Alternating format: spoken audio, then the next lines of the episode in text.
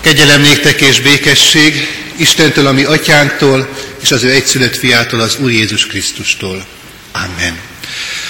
Ma reggeli áhítatunkat a 261. dicséret éneklésével kezdjük meg. A 261. dicséret első versét fennállva, a második verset helyünket elfoglalva énekeljük majd. Mielőtt a kezdőéneket elénekeljük, hadd mutassam be ma reggeli szolgálattevőinket. Salai András lesz, aki bizonyságot tesz hitéről, 12. A-osztályos végzős diákunk, az igeolvasás, illetve az imádság szolgálatát pedig Mátyás Máté fogja mai reggelen végezni közöttünk. Tehát a 261. dicséret első versét fennállva, második versét leülve énekeljük. Kegyelmes Isten, kinek kezében életemet adtam.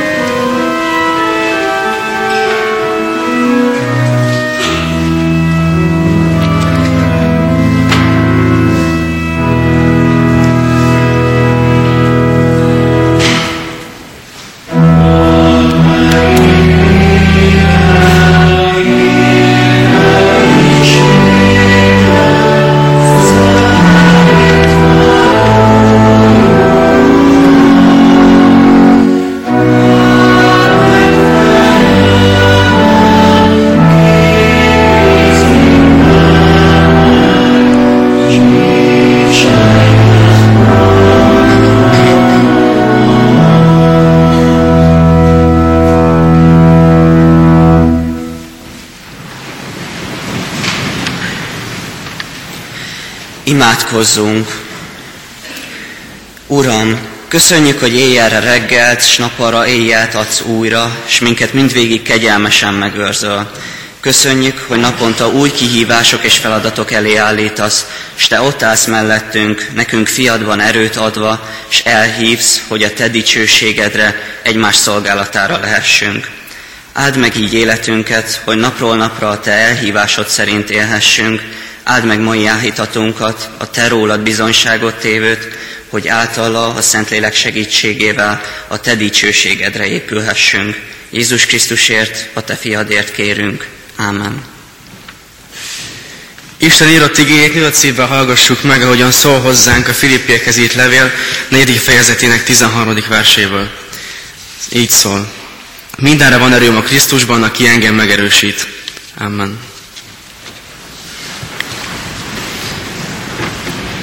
Ez az ige az életünk bármely területéhez azonosítható, de én mégis abból a szempontból szeretném bemutatni, hogy nekem ez hogyan segített és miként is adta a legtöbb erőt. minden középiskolás és szerintem minden ember életében előbb-utóbb az a kérdés megfogalmazódik, hogy vajon nekem mi is a dolgom, hogy mit is kell, mit is kell tennem, és hogy mi az, ami belőlem lesz. Ezt ez egy nagyon egyszerű lépést kell megtennünk ahhoz, hogy közelebb kerüljünk. Mindössze annyit kell tenni, hogy odállunk az Isten elé, és megmondjuk neki, hogy Uram, az életem a te kezedben van, irányítsd azt úgy, ahogy te akarod, minden történjen úgy, ahogy ezt te szeretnéd. Ez, ezek után az én életemben is, mikor ezt a lépést megtettem, észrevettem, hogy sokkal kevesebb lett a gondom, hogy sokkal kevesebb kérdésem van bennem, hogy minden, hogy több mindenre tudom a választ. Nem kell aggódnom, hogy nem kell félnem. Előbb-utóbb észreveszi minden ember, hogy ez, ezután a lépés után elkezd benne egy akarat érlelődni. Egy olyan akarat, ami, ami, ami az idő, idő múlásával ugyanaz az akarat lesz, amit a Jóisten is akar tőlünk. Ez a két akarat, ez össze fog olvadni, és ezt egyszerűen úgy lehet értelmezni, hogy ezek a dolgok ösztönössé válnak bennünk. Hogy hogyan viselkedjek, hogy hogyan beszéljek, hogyan nyilvánuljak meg. Ezek mind, mind, mind az ösztönünkből fognak fakadni. Ha ezt elhisszük, akkor gyakorlatilag nem szabad félnünk. Hogy a múlt hét kedden Iringó beszélt arra részletesen, hogy, hogy nem szabad félnünk, hogy miért nem szabad félnünk. Ezt Jézus is nyíltan és egyszerűen értetően megmondja, hogy ne félj, csak higgy.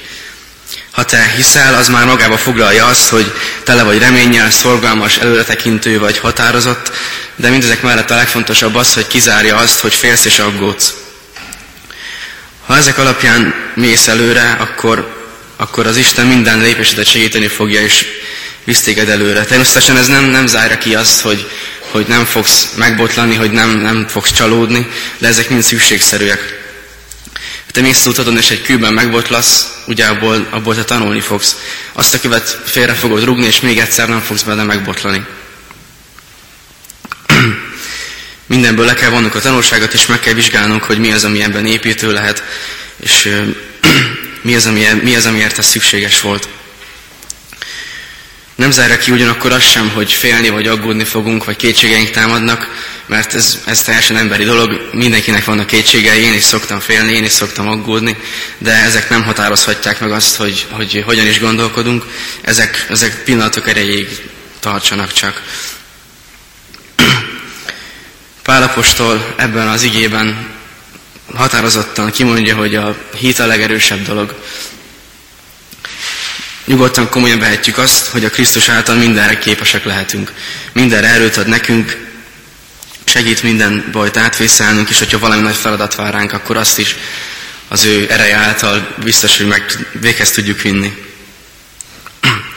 Elég nehéz azt egy emberi adja felfogni, hogy hogy milyen az, hogyha, hogyha az Úr a legnagyobb, a mindenség itt áll melletted. Mindenki próbálja meg egy kicsit elképzelni azt, hogy, hogy fizikailag ott áll mellette az, a, az az erő, ami a legnagyobb. Ezt elég nehéz tényleg elni, de ez így van, és néha félelmetes is tud lenni. Én úgy hiszem, hogy minden ember megkapja, megkapja az ő kegyelmi ajándéket. Pál csak annyira kér minket, hogy ezzel kapcsolatban ne legyünk tudatlanok. Hiszen a, úgy fogalmazza meg, hogy a hit és a lélek nélküli útkeresés az, az csak sodródás lesz és tévegés. És ezzel kapcsolatban szeretnék felolvasni egy rövid szakaszt, amely a korintusi levél 12. fejezetéből szól. A kegyelmi ajándékok között ugyan különbségek vannak, de a lélek ugyanaz. Különbségek vannak a szolgálatban is, de az Úr ugyanaz. És különbségek vannak az Isteni erő megnyilvánulásában is, de az Isten, aki mindezt véghez viszi, ugyanaz. A lélek megnyilvánulása pedig mindenkinek azért adatik, hogy használjon vele. Ezek alapján, tehát én úgy gondolom, hogy, hogy bárki, aki, aki felismerte az ő kegyelmi ajándékát, annak kötelessége azt lelkiismerettel elvégeznie, és mindent, tehát szorgalmasan kell dolgoznia érte, mert az Úr, azt, mert az Úr a fáradozást fogja jutalmazni.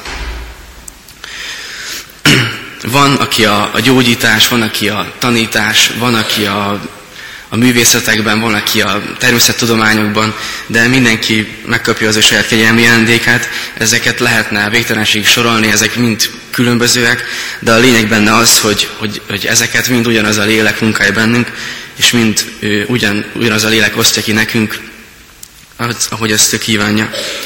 Ahol ezek az ajándékok ki vannak osztva, ott nem lesz, nem lesz unalom, nem lesz szomorúság, nem lesz szürkeség, és ugyanez a lélek biztos, hogy nem osztja ki senkinek, senkinek a, az önzést, a nagyképűséget, a lenézést és a hasonló negatív tulajdonságokat. Sok olyan kérdést hallottam már sokaktól, hogy, hogy mi van, hogyha, hogyha ez az akarat, az, az a kegyelmi ajándék, ez nem egészen az, amit én elképzeltem magamnak, és amit szeretnék.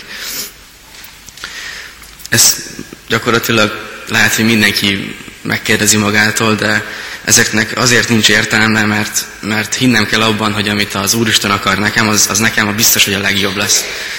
És, ez, és ami nekem a legjobb, az nem csak nekem lesz a legjobb, hanem a környezetemnek is.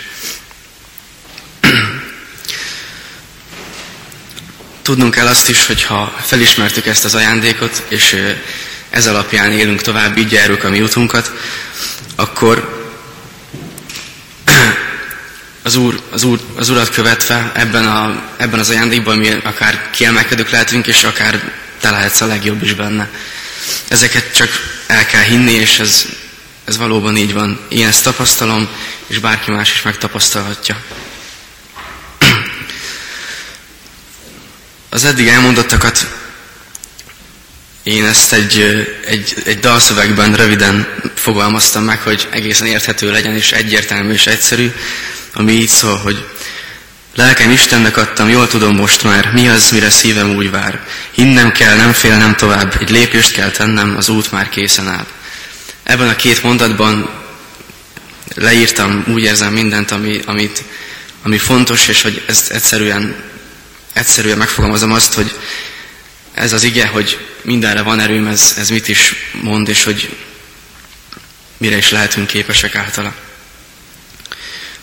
Befejezésül még annyit szeretnék elmondani, hogy ha valakiben ilyen kérdések vannak, vagy nem tudja, hogy ki is ő valójában, akkor igenis tudja azt, hogy hova kell fordulni, és hogy hol találja meg a válaszait. Pont tegnap olvastam egy, egy hollapon egy állítást, amely azt mondta, hogy ö, hogy mire rájövünk, hogy hogyan kell élni az életünket, addigra már vége van. És nekünk, keresztény embereknek ez, ez nem okozhat gondot, és így kívánom mindenkinek, hogy megtalálja az ő életútját, és hogy végezze azt hitben és szeretetben. És ha bármi baj vagy kétség adódik, vagy valami nagy feladat előtt áll, akkor mindig gondoljon arra, hogy mindenre van öröm a Krisztusban, aki engem megerősít. Amen.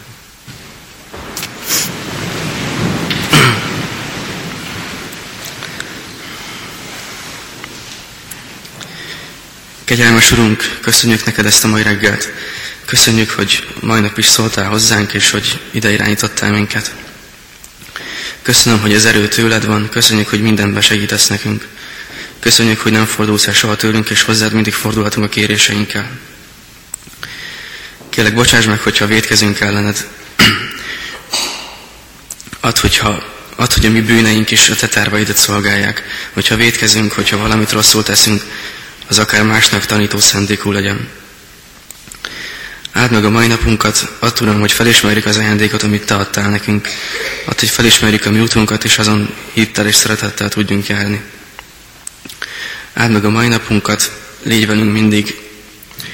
Kérünk, ne fordulj el tőlünk. Hallgass meg a Te fiadél Krisztusért. Amen. Együtt közösen a mi Urunktól, Jézus Krisztustól tanult imádságot is mondjuk el.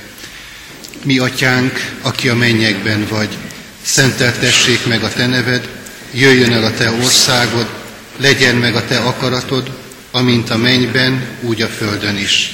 Minden napi kenyerünket add meg nekünk ma, és bocsásd meg védkeinket, miképpen mi is megbocsátunk az ellenünk védkezőknek. És ne vigy minket kísértésbe, de szabadíts meg a gonosztól, mert tiéd az ország, a hatalom és a dicsőség mind örökké. Amen. Vegyük Isten áldását. Légy erős és bátor, ne félj és ne rettegj, mert veled van Istened az Úr mindenütt, amerre csak jársz. Amen.